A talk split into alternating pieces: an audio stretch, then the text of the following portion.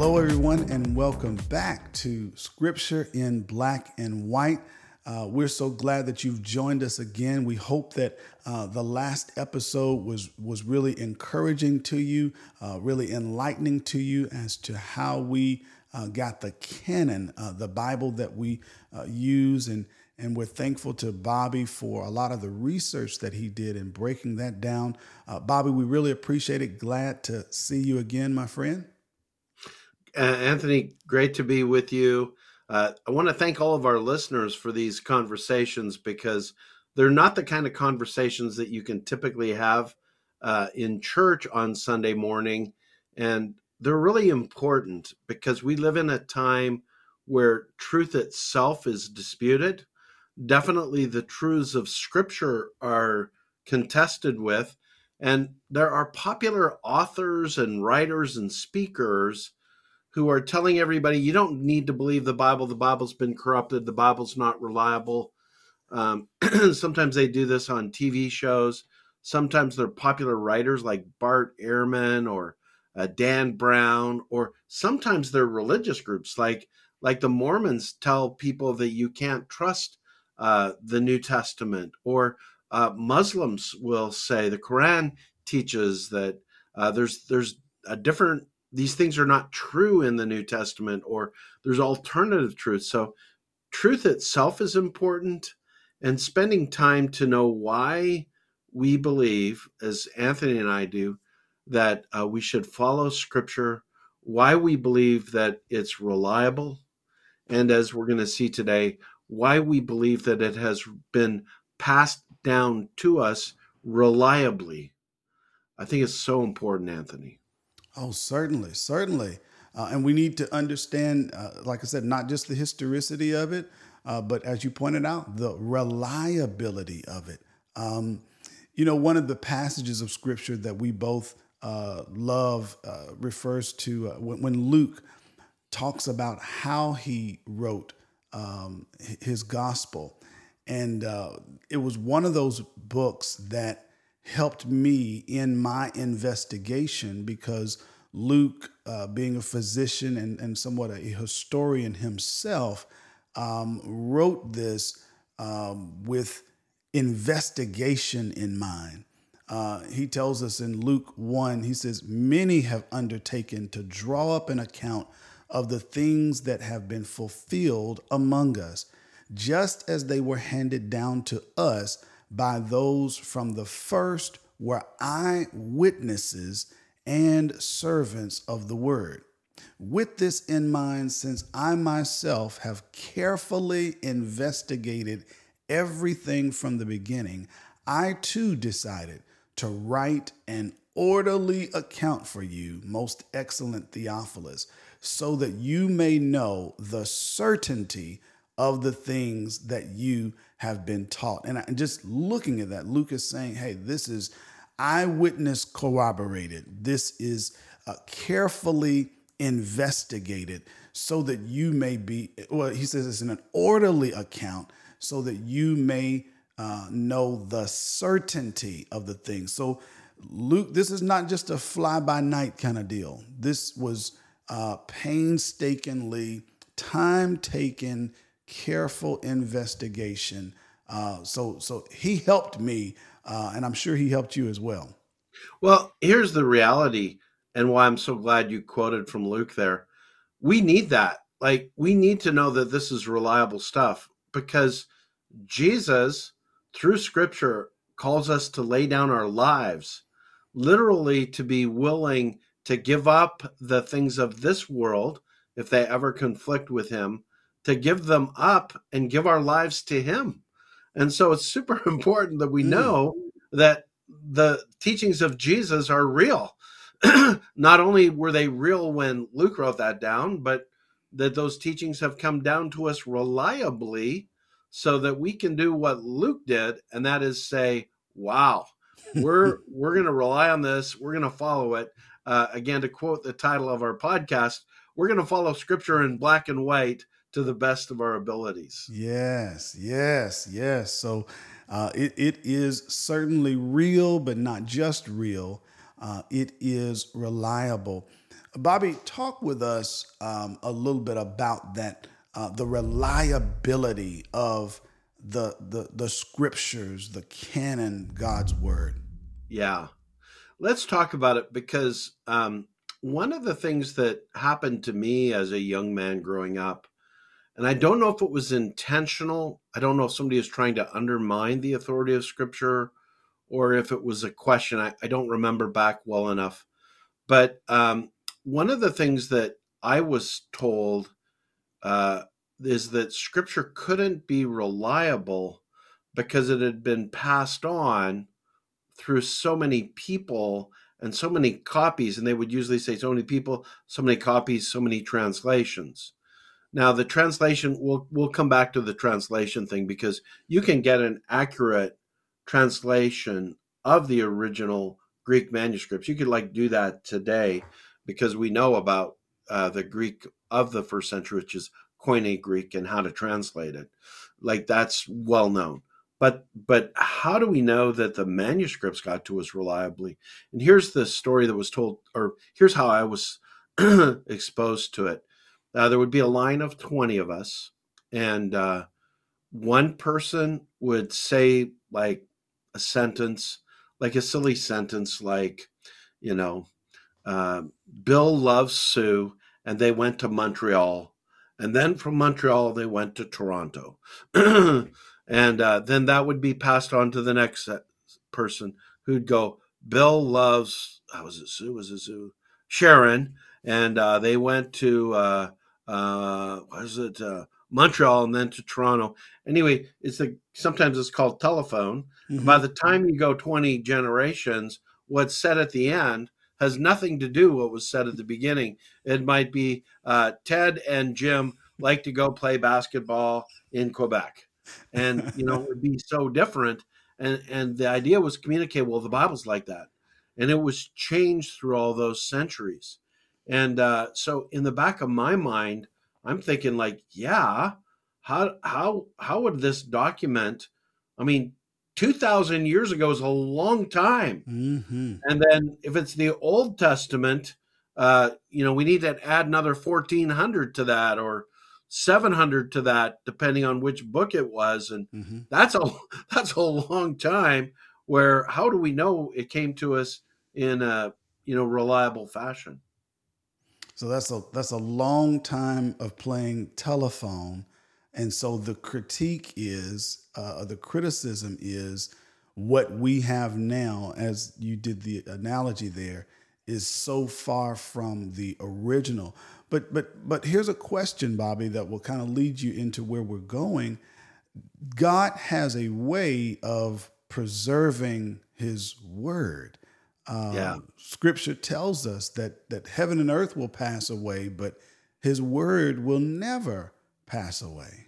Yeah. So let me uh, first, Anthony, uh, I'll deal a little bit in a briefer way with the Old Testament, and then we can come to the New Testament. Okay. Uh, I, I, do want to remind everybody of the story we told previously about how they found the Dead Sea Scrolls um, in Israel after World War II.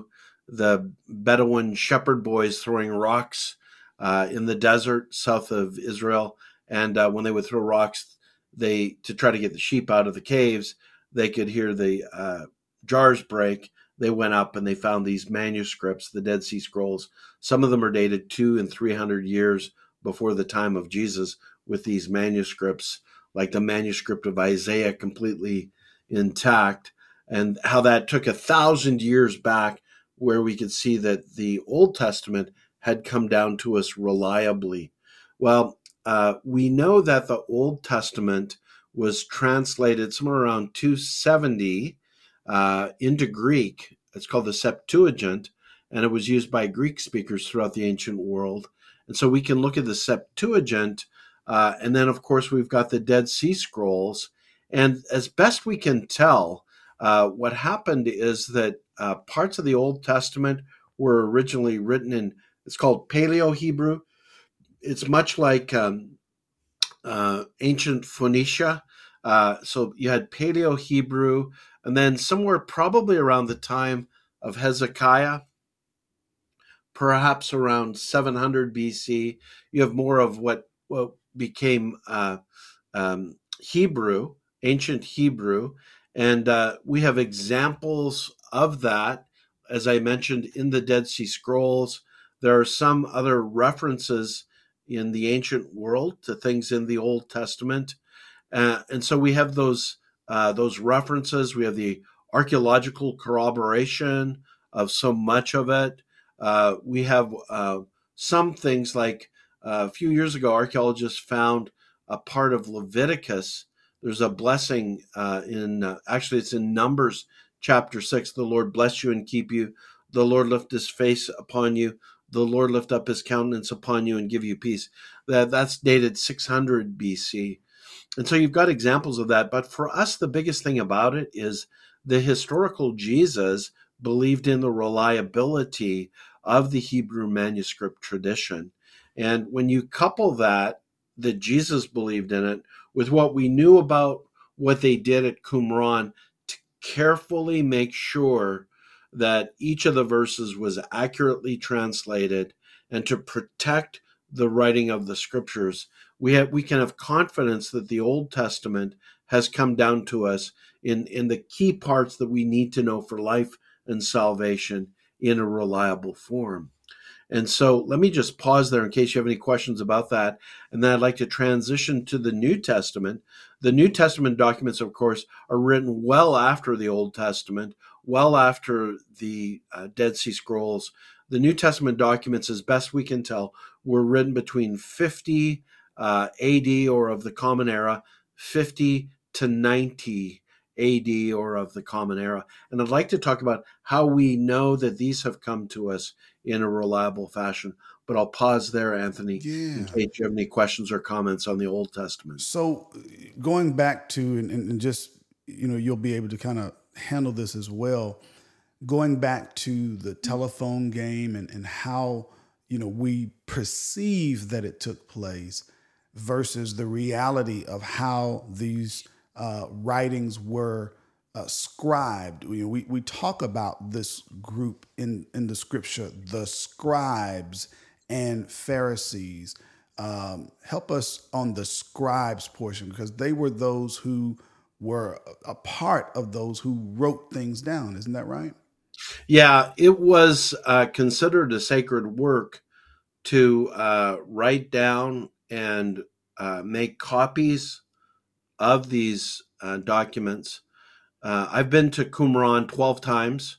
And uh, when you go to Qumran, you realize, and in fact, we have their writings about how careful they were. Anthony, they would literally uh, copy it, and they were so careful, careful to copy it in the right way that uh, they would copy it. And then before they'd go copy it again, they would have a ritual bath to make sure that they were cl- clean uh, they'd been cleansed, and that uh, they they just really looked at it as a sacred uh, task mm. to accurately transcribe and write the Old Testament uh, scriptures down and pass them on. And we're so grateful that they did that because you know now because they did that we have those copies uh, from the Qumran community, and some of the some of the manuscripts are uh, as much as 300 BC. The famous manuscript, the big one uh, that was so well preserved, is Isaiah from 150 years before Jesus. Which, by the way, it has uh, Isaiah 53 is a prophecy about Jesus uh, down to great detail, and we have that copy uh, so far back, 150 years before uh, Jesus comes onto the scene. That's pretty incredible.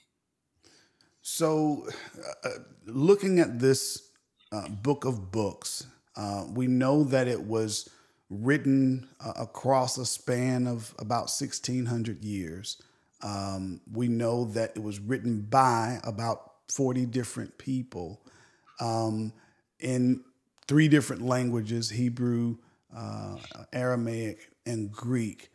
But it's it's seamless in terms of its its narrative about King Jesus. but then we have to deal with the you know the copies as well as you know the distance in writing as you yeah. as you just talked about some of the writings go back you know uh, not just 2000 years but even another 7 to 1400 years on the other side of that so we're looking at about 3000 years yeah. but even there's a span as you've pointed out between the writings of the old testament and the writings of the New Testament. And in that time span, there is some, you know, there's some updated technology, there's some new things that come along. So, well, tell us about those newer writings. Yeah, yeah. So let uh, let me let me. This is strong in my mind, so I'm going to mention it. You know, a few years ago, when uh, uh, Barack Obama was the president of the United States, he went to Israel, and he was meeting with the Israeli Prime Minister ben, Benjamin Netanyahu, and uh, they were at the. It's called the Shrine of the Book in Israel. It's part of the Israel Museum, and uh, uh, it was really strong in my mind. I remember the video of it. So Netanyahu is showing uh, the Dead Sea Scrolls to Barack Obama, and and Obama said, "Well, it was changed, right?"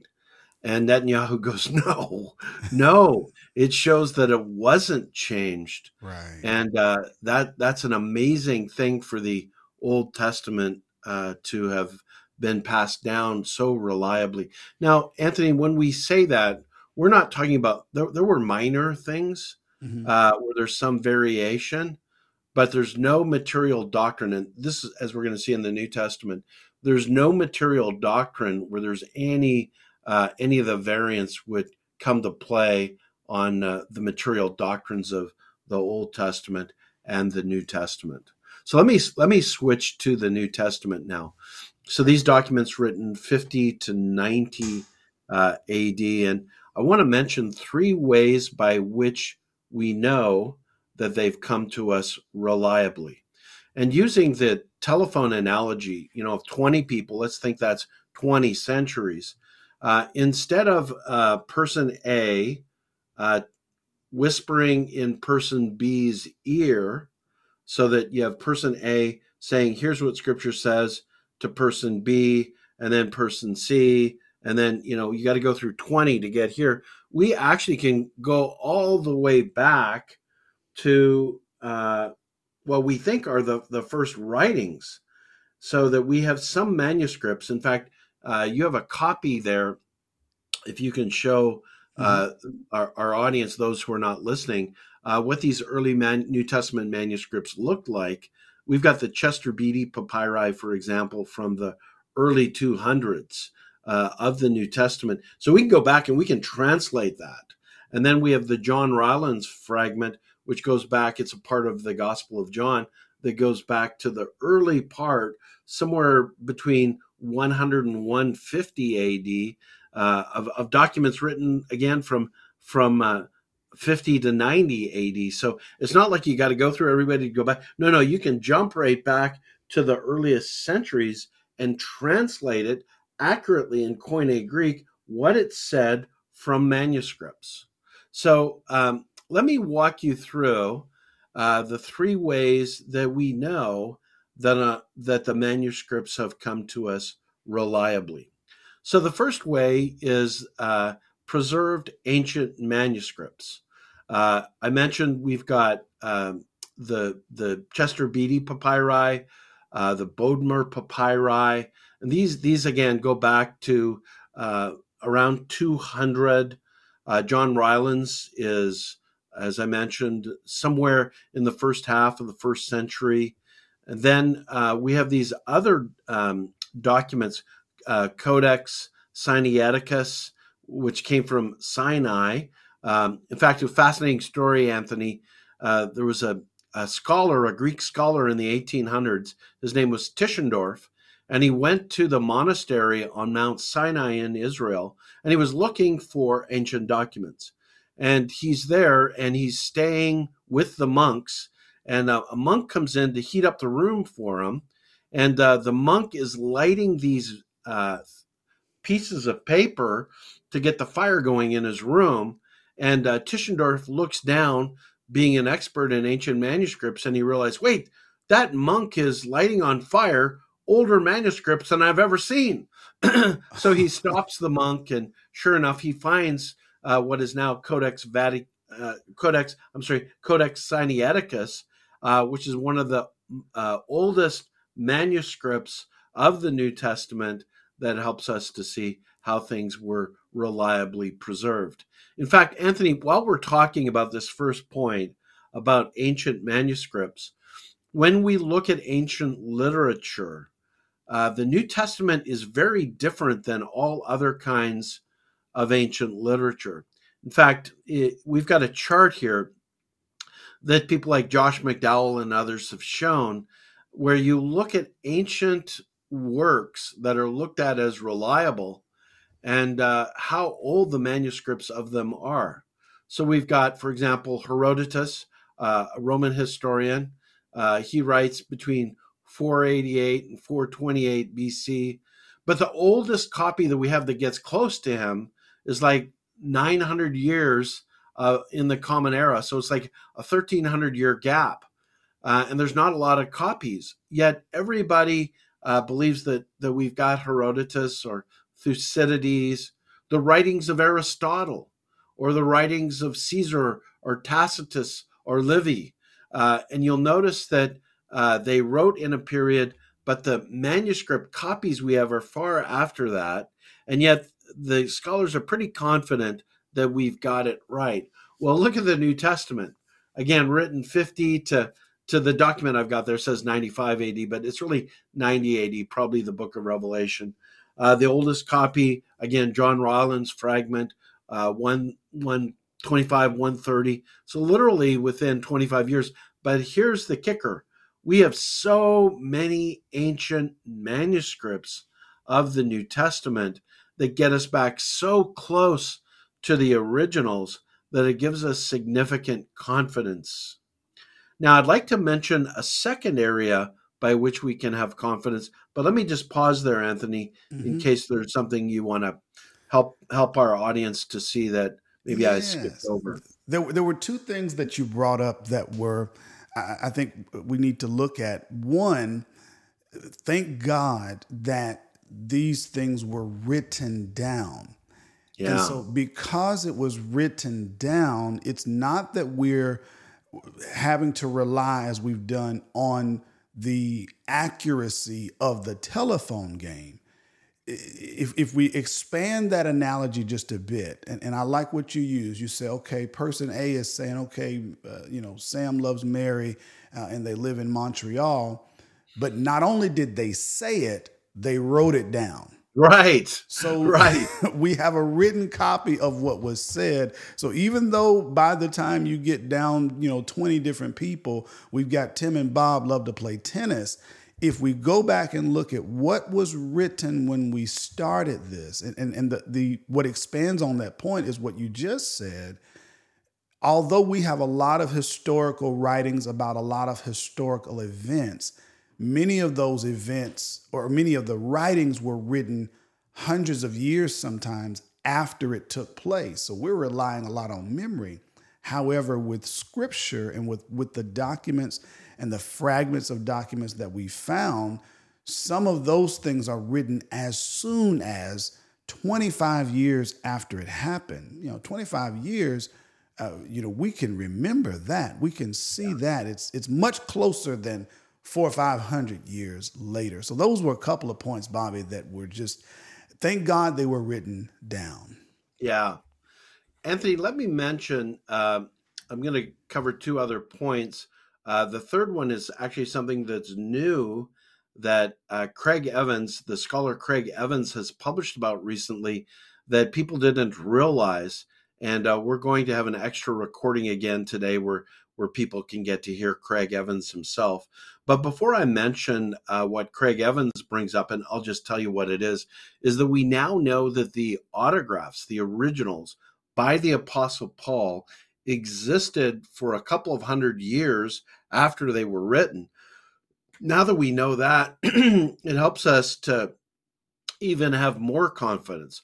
But before I get there, let me uh, talk about the early Christian writings. So we have these uh, they're called extant manuscripts. In other words, Chester Beatty, Bodmer, John Rylands, where you can look at. We also have, secondly, the writings of earliest Christians. Again, I mentioned this before, but we've got like Clement of Rome writing in 90 AD. We've got Ignatius. Uh, we've got the Shepherd of Hermas. We've got these, they're called early church fathers. Uh, again, from 90 of the Common Era uh, to 160 of the Common Era. And then, of course, there's others beyond that, but they're quoting the New Testament. They're quoting the apostolic writings. And when we read what they say as they quote, we also see that they're quoting what we have in Chester Beatty and the Bodmer papyri, and, and the two are correlating. So Ignatius, when he talks about what Paul said, or the Didache, which is the teachings of Jesus, again, that's a very old document going back to 125, Didache being the teaching, and we find that they're accurately representing what was said. In fact, um, talking about the manuscripts and about the church fathers, which corroborate the manuscripts, there's a guy named Bruce Metzger, and he's probably been the, the leading expert on this in the last 100 years. He taught at Princeton. And here's what he said about the reliability of the New Testament documents. He said, There are no doctrines in the church which are in jeopardy because of variance talking about the minor variants. The variations, when they occur, tend to be minor rather than substantive. We can have great confidence in the fidelity with which the material has come down to us, especially compared to any other ancient literary work. Now, Anthony, let me mention uh, what Craig Evans has pointed out, and it's kind of exciting. By the way, Craig Evans wrote a book uh, called Jesus and the Manuscripts, where he spends a lot of time on this. It's a big scholarly book. Uh, so if anybody has those kind of in depth questions, we'll encourage you to go and get that book. But you can watch uh, the interview that we had with Craig Evans on these. And he brings us to the third point by which we know we don't have to play telephone. We can go back to the original sources. He points out that they've now concluded that the documents of the New Testament that were written by the Apostle Paul or Luke, for example, when they wrote it down, those documents lasted a long time. The papyri uh, that they were written on, we now know lasted a long time. In the ancient world, they would keep books for hundreds of years. And you say, well, how do we know that?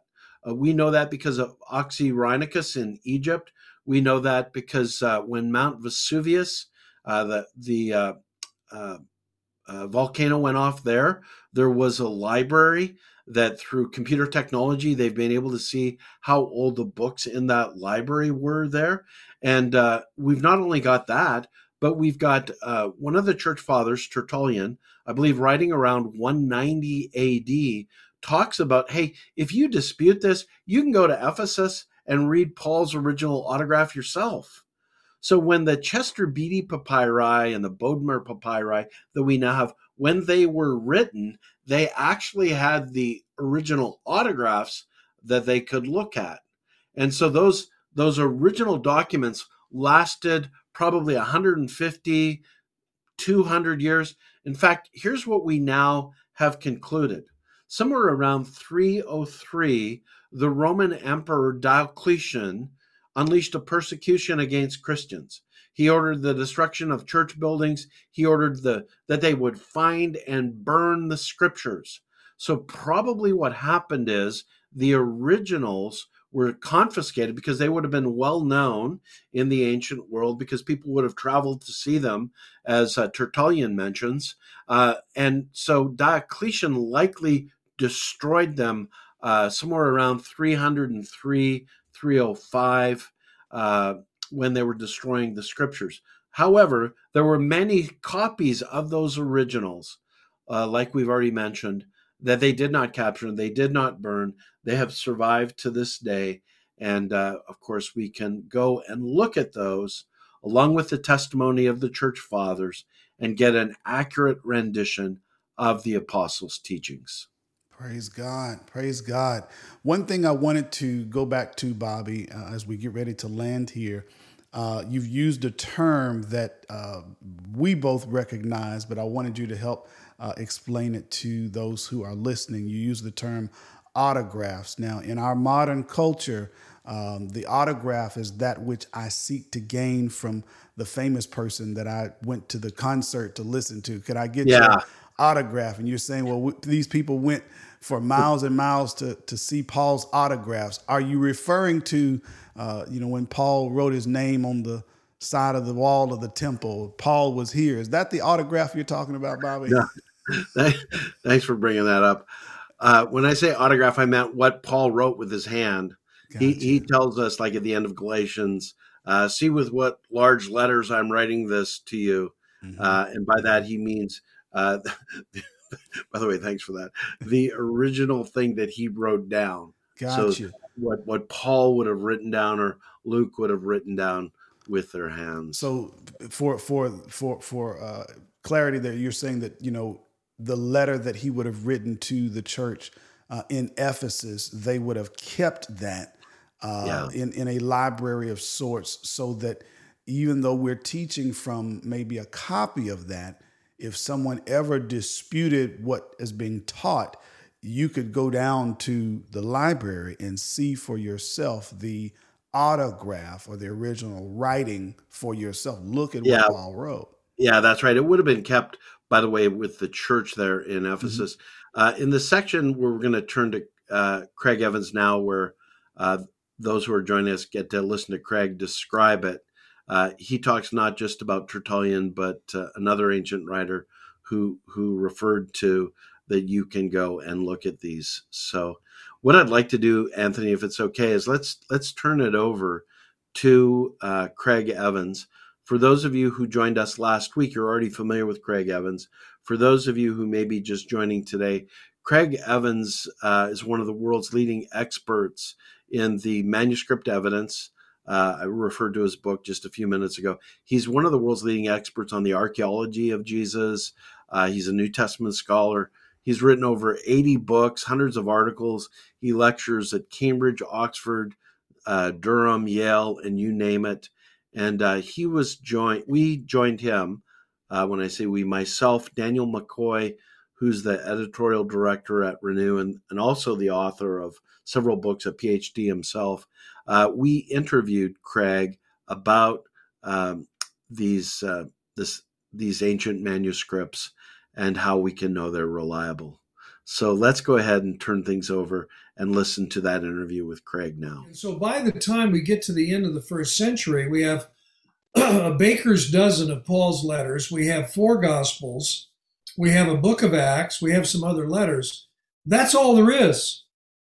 It's because it's because people kept writing things on into the second century who were not apostles, who had no connection to apostles or Jesus, who were writing things that were odd and without precedent, couldn't be traced back to anything Jesus taught. That's when the canon consciousness began to develop. And I think it's really important that we have the historical sequence in mind because the canon is in a sense is almost an afterthought. In other words, nobody thinks of a canon until after all the writings that end up in the canon have been written. And they're recognized early on with, with virtually no competition at all. But in the second century, you, you get some new ideas. I mean, the church continues to grow and expand deeper and deeper into pagan culture. And the pagans were used to mixing and mashing. That's what they did. You might worship four or five different gods and goddesses. And so you hear the Jesus message and you're drawn to it. You decide, wow, this is at the top end. The resurrection really impresses me. It's great stuff. However, I miss I miss this or I miss that or I'd kind of like to see this. And so in the second century, you start getting tweaked, tweaked versions and it starts getting crazier and crazier by the time and some of it's orthodox you, you can put it that way the gospel of peter greatly exaggerates the apologetic So you have hundreds of witnesses that see the resurrection, the cross of Jesus comes out of the tomb. Well, there's nothing heretical exactly in that. But then you get Gnostic gospels written. They want to portray Jesus in a very different way. And they have a totally different understanding of the Godhead. And then you mentioned the Gospel of Thomas. Here you have a very, a very strained on steroids asceticism. Jesus, who's the legalist extraordinaire, nothing is good. Food's bad, sex and marriage is bad, money's bad, everything's bad. And so that's an extreme view. Well, none of these writings ever competed for the canon. But as these writings start popping up in the second century, that's when church leaders and influencers like Irenaeus start reminding the church look, there are only four gospels worth reading, and they were written a long time ago. They're connected to apostles and those who knew apostles. And of course, he's talking about Matthew, Mark, Luke, and John. So don't be distracted by these newer gospels. Shoot, he says, some of them, the ink isn't dry yet. They're so recent. So he urges people, you know, and that's where you get the, the canon consciousness. And that's why eventually very formal decisions are made that really just ratify on a street level practically what Christians and churches were doing in the first century because there really wasn't anything else. Hmm. Boy, that that's good. Now, Craig, tell us about the church fathers. I believe they write from about 90 AD to 160 AD, and they refer to the writings of the apostles. They're describing what's happening in the churches. Can you tell us a little bit about them? Sure. Yeah, yeah. No, no. Please understand. There's a little bit of a. This is kind of a synthetic, uh, arbitrary thing. Uh, scholars invented it about 150 years ago. You're talking about the so-called apostolic fathers. Yes. It really is a misnomer because they're not apostolic, they're post apostolic. So I guess the argument is well, they, they knew the apostles or they knew people who knew the apostles. And so it's a very arbitrary and in some ways, uh, you know, synthetic kind of thing that's been pulled together. What it is, is that in some real early codices, books that contain the New Testament, some of them would contain like the Shepherd of Hermas or First Clement or the epistles of Ignatius. See, that kind of thing. Uh, the epistle of Diognetus, Barnabas, and so on. And so it was clear that in the second century church, there were these post New Testament writings, if I can speak anachronistically. There were these writings that were after the apostolic age that people respected and they weren't heretical. And they, they would even quote gospel passages and allude to Paul. You know, they formally quote them in some cases. As Paul told you, First Clement will say to remind the Corinthians, like he wrote in his letters to you a generation ago. Well, doggone it, you need to do that. And so there's a consciousness on the part of these early writings, which we call apostolic fathers, that the, uh, the canonical scriptures are earlier and authoritative. They are, these other writings are later, they're secondary, their authority is derivative. And so they appeal to the early authorities. And of course, some of them are pseudonymous. You know, Ignatius wrote his letters, of course, and Clement and others at his church in Rome wrote what we call First Clement. But uh, Barnabas had nothing to do with the Epistle of Barnabas, which we think was written in the 130s or 140s. Barnabas, the man, the real Barnabas, long dead. And some of the other writings clearly are spurious and, of course, anonymous. We don't know who the pastor or the shepherd of Hermas was. And his big, long stuff, I'm glad it's not in the New Testament. Now, where this stuff comes to take part a little bit in the canon story is later. You get some records, certain bishops, and canon lists where they say these books can be read in the church and they always list Matthew, Mark, Luke, John, Book of Acts, Paul's letters, but they say these other writings, they're not bad, but they shouldn't be read in church. And that's where Shepherd of Hermas gets mentioned, Clement, and some of these others. In other words, they recognize they're perfectly edifying. It's like saying, well, go ahead and read C.S. Lewis.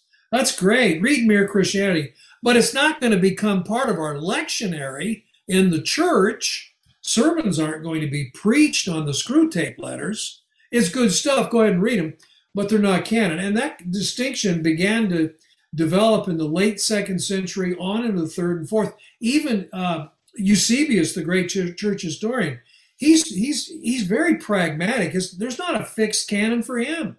He's saying, yeah, First Peter's fine. Everybody accepts First Peter, but I don't know about Second Peter. And he doesn't like Revelation either. It's really interesting. And so you could see, well, he's got most of the 27 books in, in his New Testament, but there are two or three kind of hanging on by their fingernails on the edge. So that kind of discussion is going on. But when you get this Dan Brown stuff, where Emperor Constantine sits down in the fourth century, says, let's include these gospels and leave these others out, that's just fiction. That's very naive. That's totally not the way it happened. Could you describe Gnosticism? You mentioned the Gospel of Thomas and some of these Gnostic Gospels. Um, yeah, what is Gnosticism, and uh, you know, what's its connection with Christianity? To kind of give us that backdrop. Yeah, that's a huge mystery right away. Number one, we don't know its origins. It is debated. Scholars who are experts, their whole careers devoted to Gnosticism, they, they don't know where it came from. There are all sorts of theories. And so what we end up doing is we're describing certain writings and certain groups that are talked about who greatly emphasize gnosis. It's spelled G N O S I S. Gnosis, that's where we get Gnostic, and that means knowledge. Gnosis is knowledge, and a Gnostikos is a person who claims to have knowledge, in the plural Gnostikoi, and that's where we get Gnostics. And uh, I mentioned Gospel of Thomas. You notice I didn't say Gospel of Thomas and other Gnostic writers. I said Gospel of Thomas and, of course, then the Gnostic writers. Thomas isn't really Gnostic. I mean, yeah, it's about knowledge, it's about secret stuff. It's not truly Gnostic. So I don't I don't lump it in with the Gnostic writings, but the Gospel of Mary, the Gospel of Philip, the Gospel of Judas, the secret book of John, and I could go on and on. The Apocalypse of James, Apocalypse of Adam. These are Gnostic writings, and they have a lot in common. They not only emphasize a very secret knowledge that you need to know if you're going to escape this horrible world, but it they have two gods.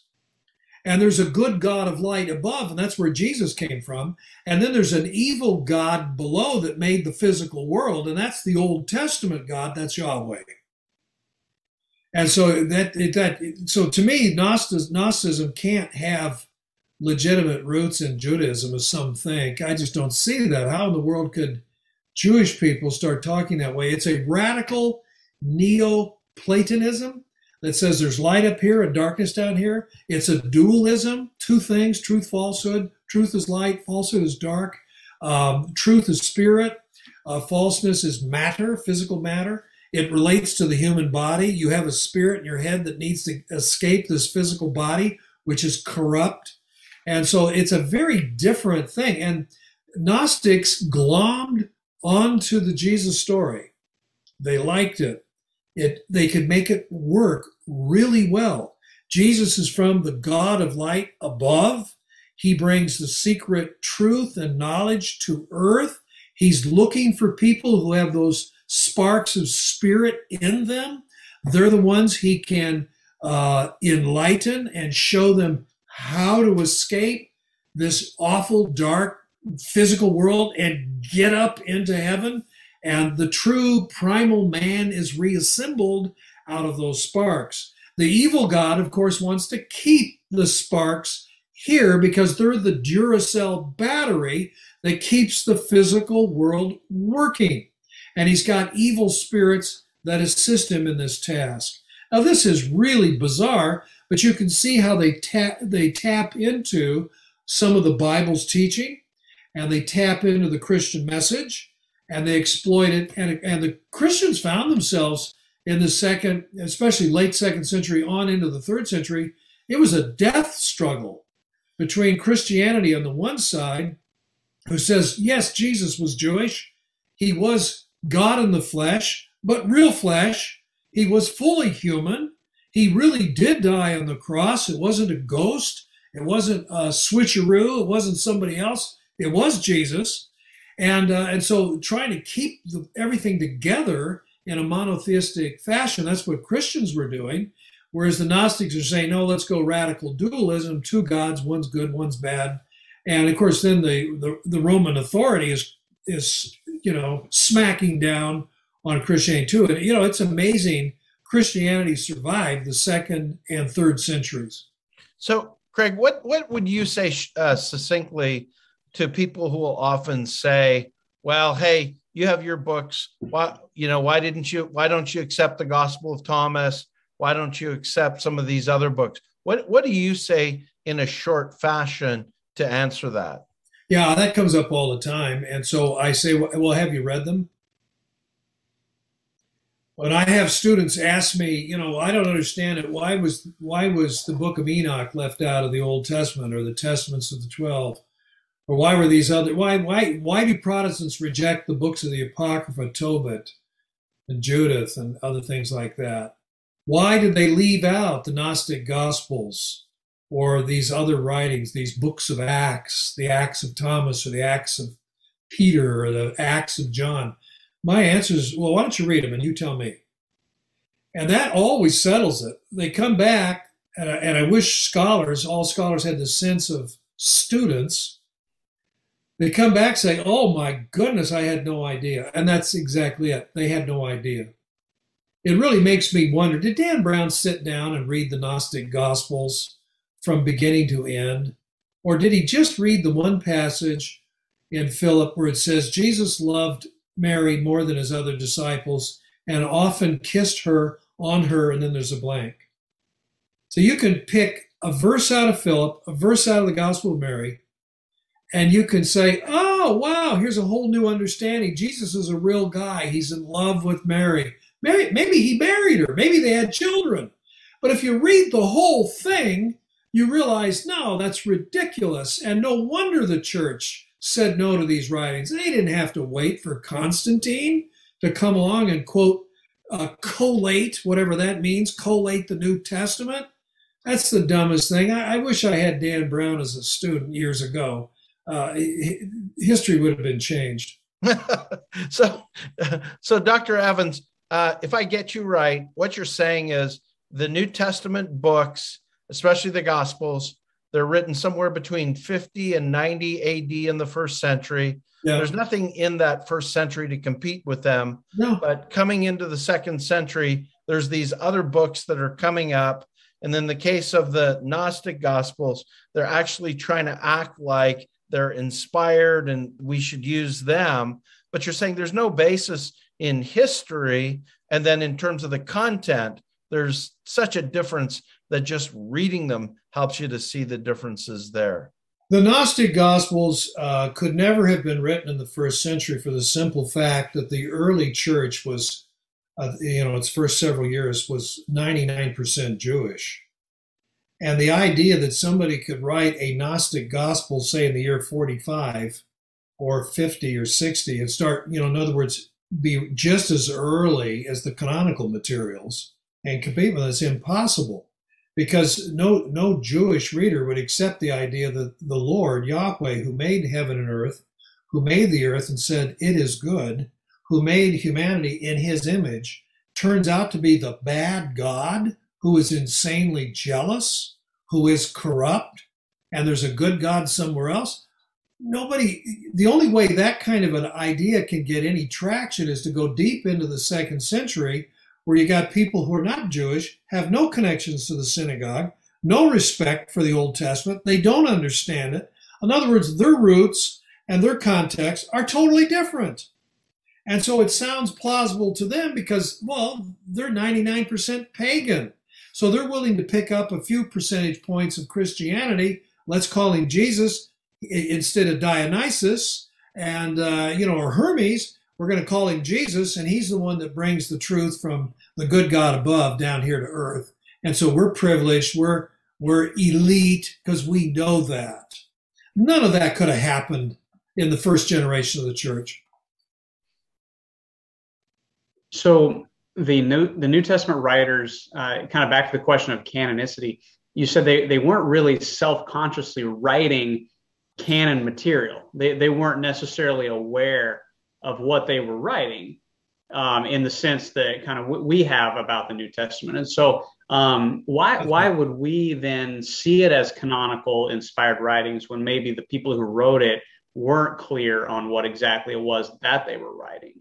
Well, that's a good question. Fair enough. Now, just because they don't think of themselves as writing books for a New Testament or writing books that will be included in within the covers of something called the Bible, uh, the the idea, they certainly thought what they were writing was authoritative and should be read again yeah. and again.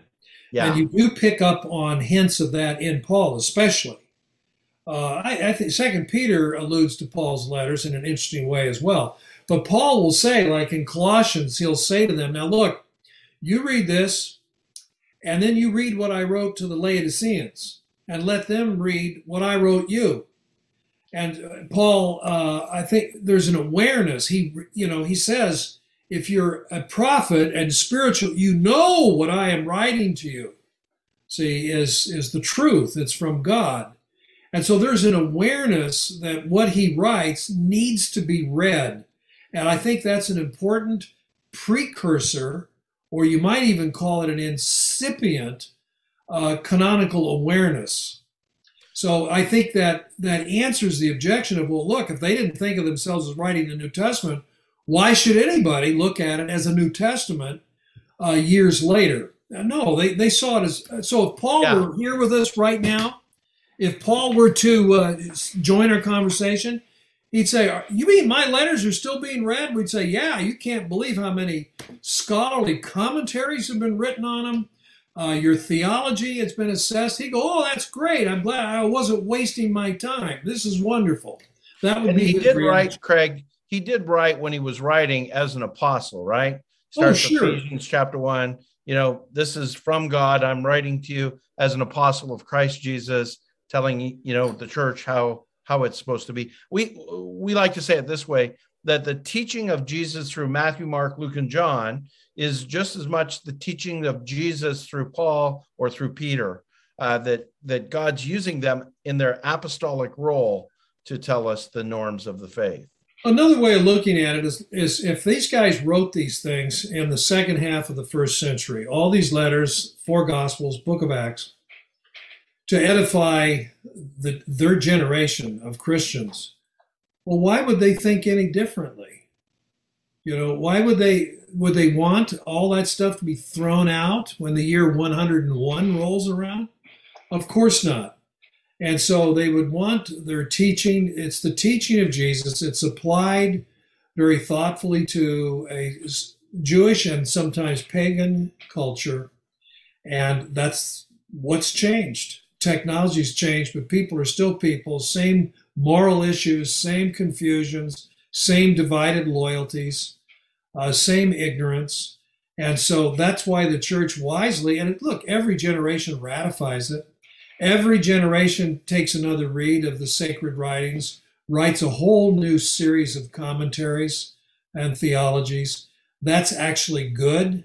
At no point should we say, look, you know, John Calvin had the last word, or J.B. Lightfoot wrote something 150 years ago. We don't need anything else. No, every generation takes a hard look at the text in its original language, produces new translations, because the English language and all other modern languages continue to evolve.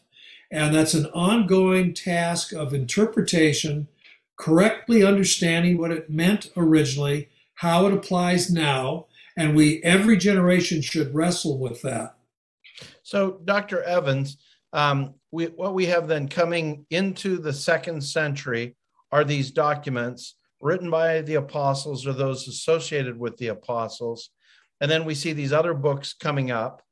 Uh, and yet, there is within the church and in church leaders a sense no, we've been following the apostles' teaching.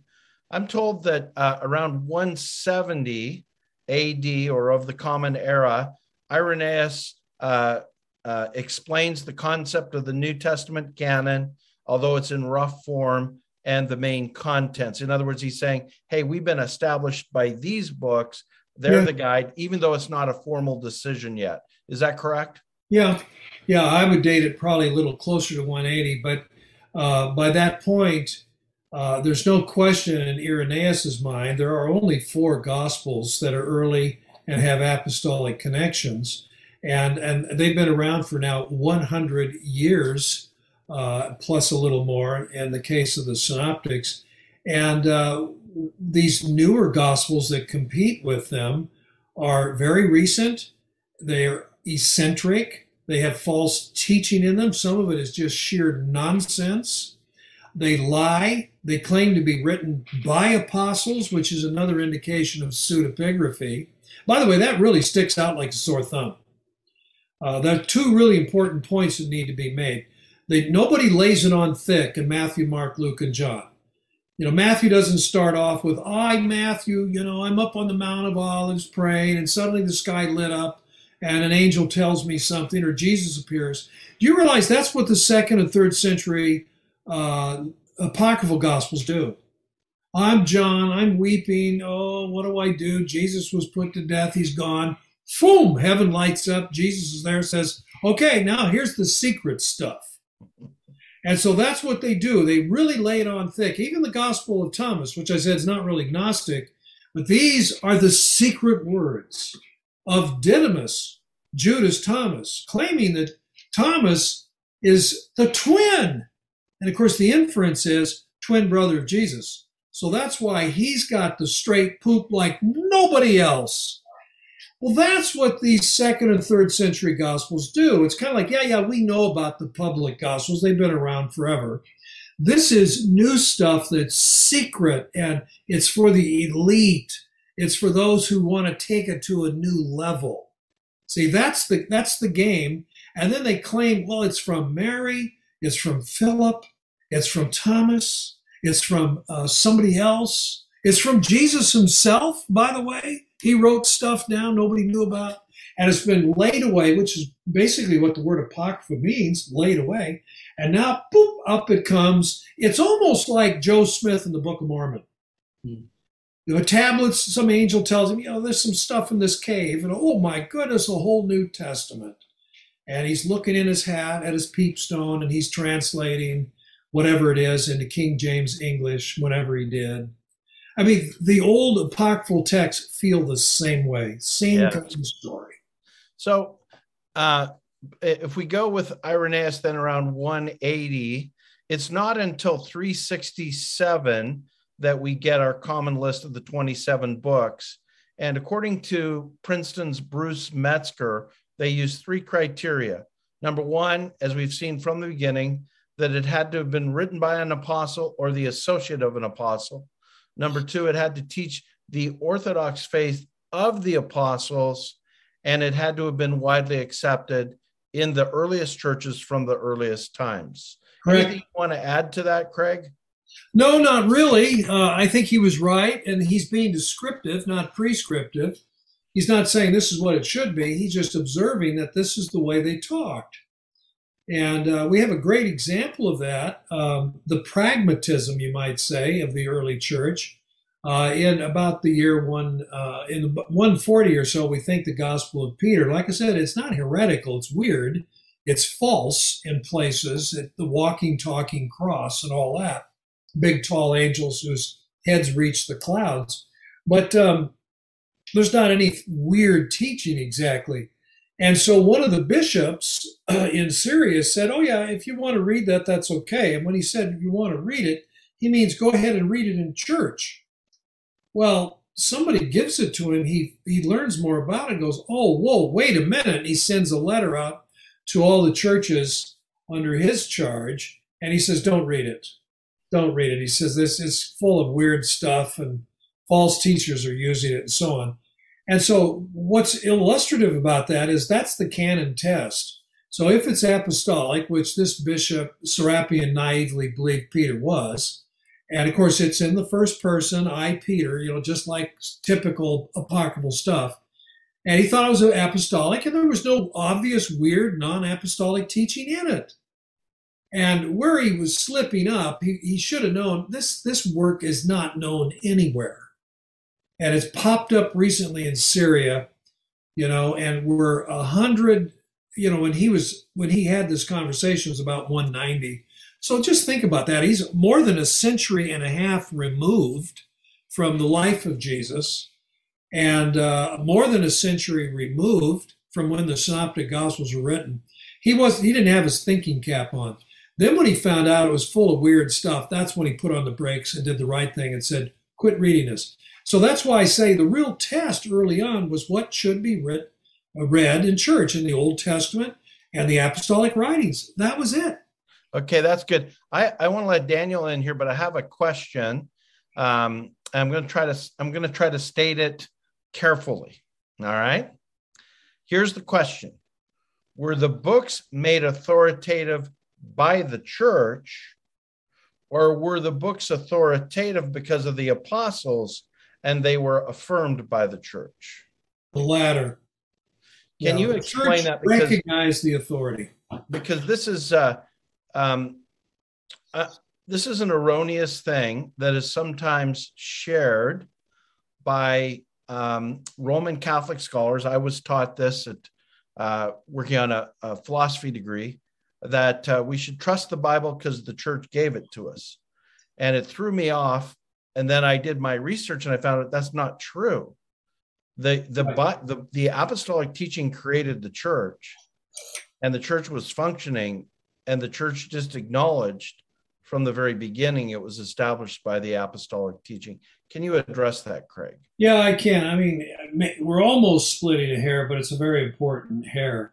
And uh, the Roman Catholic Church, of course, wants to be a lot more generous in allowing post biblical tradition to come in and shape doctrine and practice, which, uh, you know, I'm showing my cards. I'm a Protestant. That's one of the reasons why it would be hard for me, impossible for me to be a Roman Catholic because there's just a little too much post biblical tradition. We all have it. You know, you can be a Pentecostal, you can be a Baptist, you can be as low church as they come, and there's still going to be post New Testament, post biblical tradition. The trouble is, is when that tradition begins to undermine the apostolic teaching, the teaching of Jesus himself. And I have a very good friend. I'm on his radio program once in a while. I won't mention his name, but he has a very popular radio program on a Catholic network. And, uh, and of course, he has me on the show, and then Catholics nag him and say, Why do you have that heretic on the program so often? Well, anyway, um, I've been to Israel many times, I've been to Nazareth many times, and I enjoy visiting the uh, Basilica of the Annunciation.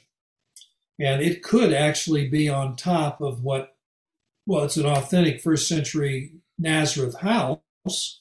It, it may be it's the house mary as a young woman where she grew up. I mean i don't know. It could be. In any case you go inside. You you're not in your head. I gather you've been there you go inside and you turn around by the way by the way the curator of the museum at the the church that you're talking about in Nazareth. I've spent a lot of time talking to him. He tells me they're 90% sure it was Mary's house. Okay. I don't know if I'd say 90 myself, but I think it's reasonable. Well, you walk in, you've got these arches, that kind of that wall around the whole part of it. You walk in, turn around and look at what's on the wall that you've just crossed under. And in Latin, it confesses Mary as co redemptrix, co redeemer. That's false teaching. I mean, I'm sorry, I'm not trying to be a nitpicker here. I would like to know how that confession with regard to Mary squares with what Paul clearly states in 1 Timothy 3. See, there's one God and there's one mediator between God and man. It's the man Jesus Christ. He doesn't say there are two. There's only one Redeemer. Only one person died on that cross. I know Mary was at the cross and it must have pierced her heart. I understand that. I have total respect for Mary. I don't mean to demean her in any way. And I think we Protestants don't think about her enough. But she's she's not our savior. She's not a co-savior. She's not the co-redeemer. You know, she's not a mediator. Yeah, yeah. And you see know, that I, that's tradition that goes way too far. Yeah, I just uh, and I want I want people to know I have a lot of respect for uh, Roman Catholic people. I do believe that there are believers in the Roman Catholic Church uh, who you know have the Holy Spirit. But this is a this is a, an important objective point about the authority of Scripture. It's the apostolic word, and it was the authoritative apostolic word from the first century. And it, you know, the idea of it establishing churches, I, I think is. Well, I can add a little bit more to that. You know, um, that's why the church, uh, the reformers said sola scriptura. Sola scriptura, scripture only. That is only scripture is our uh, source of authority. It isn't the church that says, no, we have the authority, and that includes then the scriptures and this other stuff and this other stuff. And so I agree with the reformers, sola scriptura. Their other uh, cry was ad fontes, get back to the sources, fountain or source. Ad fontes, back to the sources. And that's why they went not to the Latin, but to the original Greek of the Gospels. And I agree with that. Now, here, let me just, the way you uh, pose that question, let's ask this of Jesus instead of asking it of the Bible. Did Jesus derive his authority from those who believed in him? Of course not. He possessed authority, and those who believed in him recognized it. Those who rejected him did not. Jesus' authority was not contingent in any way on the reaction of Pharisees or Sadducees or anybody else. Jesus had his authority from where? As he said, I, he came, came from his Father. He does the works of his Father. He teaches what he's told to teach. His authority is a divine authority, whether anybody recognizes it or not. And that, that goes to those he teaches. And he promises that his Holy Spirit will guide them. And these are the guys that produce scripture. So the authority of Jesus, in a sense, is passed on to the authority of scripture. And I think the uh, reformers recognize that. The early church recognized that. And so the idea that you get a bunch of bishops together in the Middle Ages and they say, well, we have the authority, so we're going to make some decisions, that's getting the logic turned upside down. Yeah. Daniel, I think you were ready to, you had a question. Yeah. So everything you said there makes really good sense. I think one uh, one question that people might have is the the finality of the 27 books um, wasn't arrived at until later. So if if we take the the finality of the 27 canonical books with the seriousness that, that we do, um, then don't we also kind of invest the you know the church of the time with um, some some authority over the the canon. Does that, does that make sense?